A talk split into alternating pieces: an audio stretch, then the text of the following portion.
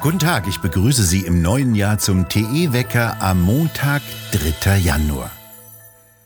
Zur Jahreswende hat Deutschland seine drei vorletzten modernen und leistungsfähigen Kernkraftwerke abgeschaltet.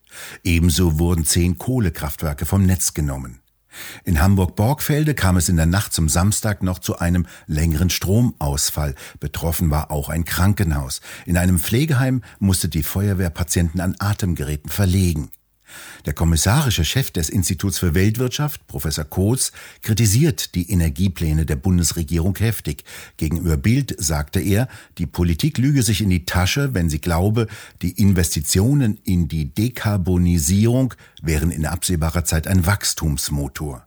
Diese stillgelegten Anlagen müssten mit neuen Milliardenbeträgen ersetzt werden.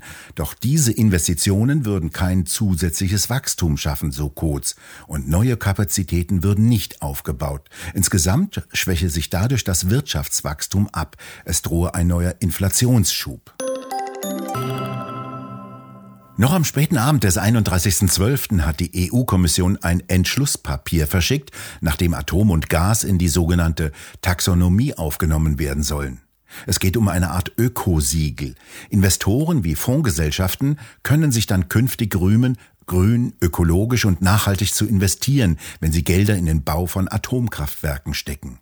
Gleichzeitig ist die Taxonomieverordnung Voraussetzung dafür, dass Atomkraftwerke über den Green Deal der EU und auch über die Europäische Zentralbank gefördert werden können. Dabei geht es um viel Geld. Rund 1000 Milliarden Euro will die EU bis 2050 in den sogenannten CO2-freien Umbau der europäischen Wirtschaft investieren. Deutschland ist daran mit rund einem Viertel beteiligt. Das bedeutet, während Deutschland aus der Kernkraft aussteigt, wird Geld aus dem deutschen Haushalt und von Sparern und Investoren gezielt in den Ausbau der Kernkraftwerke in den Nachbarstaaten investiert. Deutschland zahlt dadurch dreifach. Bestehende AKWs hierzulande werden zerstört, neue in Europa mit deutschen Steuergeldern finanziert und anschließend müssen Verbraucher und Wirtschaft den teuren Strom importieren und kaufen.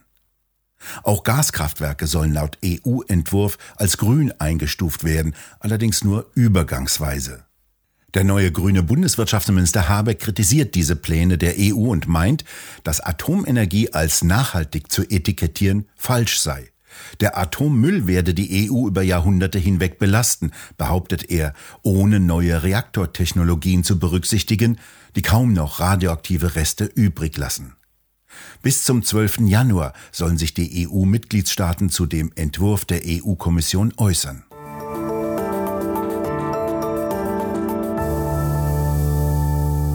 Der russische Gasriese Gazprom hat im vergangenen Jahr weniger Gas nach Europa geliefert als ursprünglich geplant. Gazprom lieferte 185 Milliarden Kubikmeter an seine wichtigsten Kunden im Ausland, darunter die Türkei, China und Europa, mit Ausnahme der Länder der ehemaligen Sowjetunion, sagte der Vorstandsvorsitzende von Gazprom Miller am Sonntag. Das sind zwar 3,2 Prozent mehr als im Jahr 2020, aber weniger als in den Jahren zuvor, in denen rund 200 Milliarden Kubikmeter Gas geliefert wurden. Mit seinen Lieferungen nach Europa und in die Türkei blieb Gazprom hinter seiner Prognose zurück. Die Exportmengen werden genau beobachtet, da das knappe Angebot in Europa die Preise in letzter Zeit auf ein Rekordniveau ansteigen ließ. Das russische Unternehmen hat nur so viel Gas an EU-Kunden geliefert, wozu es im Rahmen langfristiger Verträge verpflichtet ist. Seit Monaten hat Gazprom laut Nachrichtenagentur Bloomberg keine zusätzlichen Lieferungen für Anfang dieses Jahres angeboten. Für Fachleute sei unklar, warum Gazprom Spotgas-Angebote an Europa aufschiebe. Das Unternehmen selbst verweist auf einen Nachfragerückgang hin, weil die Gaspreise gestiegen sind. Europäische Experten meinen, dass der russische Produzent sich absichtlich zurückhalte, um die Genehmigung für die umstrittene Nord Stream 2 Pipeline zu beschleunigen. Russland selbst benötigt derzeit aufgrund der ungewöhnlich niedrigen Temperaturen hohe Gasmengen. Gazprom entnimmt so hohe Mengen aus seinen unterirdischen Gasspeichern wie seit fünf Jahren nicht mehr.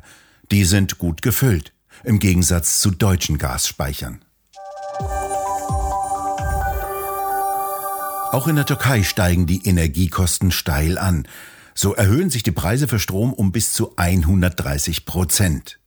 Dies dürfte die türkische Inflation weiter anheizen, die sich nach der mittleren Schätzung einer Bloomberg-Umfrage im Dezember auf 27,4 Prozent beschleunigen dürfte.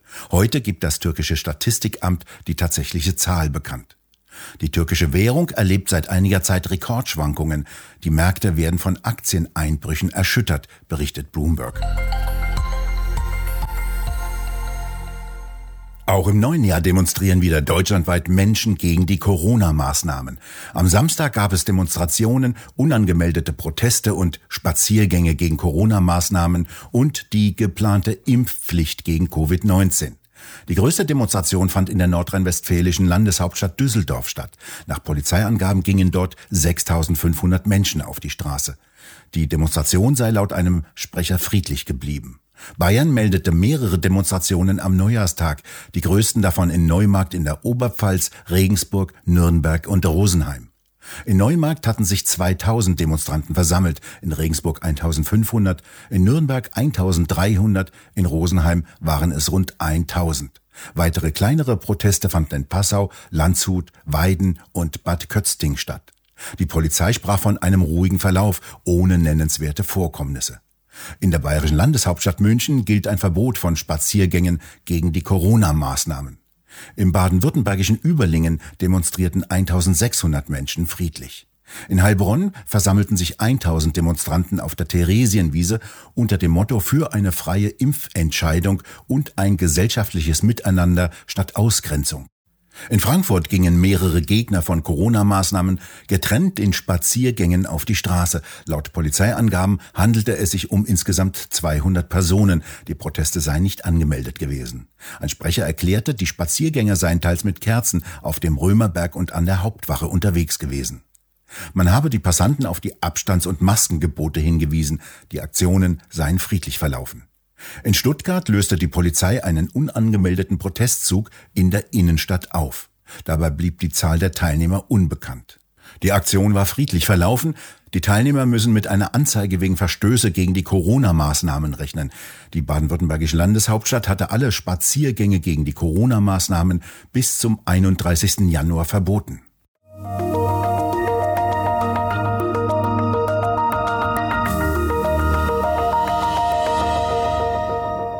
In Amsterdam kam es am Sonntag zu breiten Protesten gegen den neuen Lockdown, der seit dem 19. Dezember in den Niederlanden gilt. Die Demonstration wurde von den lokalen Behörden verboten, weil angeblich Hinweise vorlegen, nach denen die Demonstranten Gewalt vorbereiten würden. Dennoch versammelten sich mehrere Tausende auf dem Museumsplatz und skandierten, es gehe nicht um einen Virus, es gehe um Kontrolle oder mehr Freiheit. Die Bürgermeisterin von Amsterdam erließ eine Notverordnung, die ein generelles Betretungsverbot für den Platz vorsah. Der Platz wurde zu einem Sicherheitsrisikobereich erklärt, in dem jeder Passant präventiv durchsucht werden kann. Im Laufe des Nachmittags spitzte sich die Lage weiter zu. Die Polizei versuchte, die Demonstranten aufzuhalten und Gruppen aufzulösen und setzte dabei Schlagstöcke ein. Demonstranten versuchten, Polizeisperren zu durchbrechen und zurückzudrängen. Schließlich eskalierte die Gewalt. Die Polizei setzte Hunde ohne Maulkorb gegen Demonstranten ein und begann teils wahllos in die Menschenmengen zu prügeln. Solche Bilder von brutalem Polizeiterror gab es bereits vor genau einem Jahr, als berittene Polizei und Hunde ohne Maulkorb gegen Fußgänger eingesetzt wurden. Die Polizei hatte für Sonntag einen Streik für die Verbesserung ihrer Arbeitsbedingungen geplant, sagte diesen aber aufgrund der Proteste ab.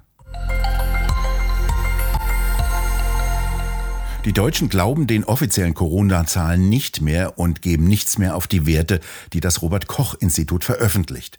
Dies ergab eine Umfrage des INSA-Institutes für die Bild-Zeitung. Auf die Frage, ob sie den offiziellen Infektionszahlen noch vertrauen, antworteten 57 Prozent der Befragten mit Nein.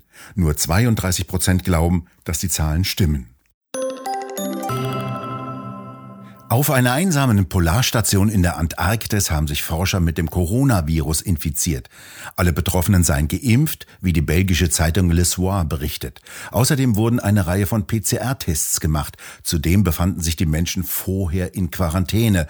Jetzt rätseln die Forscher, wie das Coronavirus in die Antarktis kam. Kohlekraftwerke produzieren nicht nur Strom, Wärme und CO2, sondern auch Gips. Der fällt in großen Mengen bei der Reinigung der Rauchgase an. Doch wenn die Kohlekraftwerke abgeschaltet werden, gibt es auch keinen Gips mehr. Niemand weiß, wie diese Lücke geschlossen werden soll. Über den bevorstehenden massiven Gipsmangel schreibt Georg Etscheid. Wo? In der neuesten Druckausgabe von Tichys Einblick.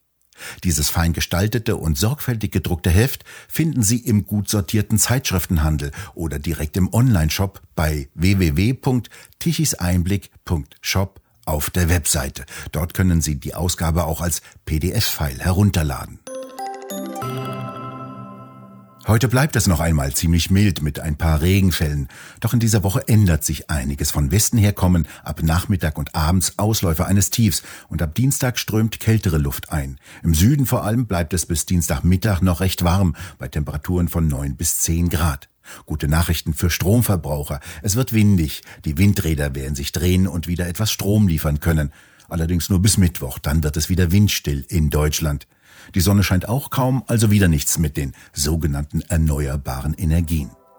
Wir bedanken uns fürs Zuhören und schön wäre es, wenn Sie uns weiterempfehlen würden. Wir hören uns morgen wieder, wenn Sie mögen.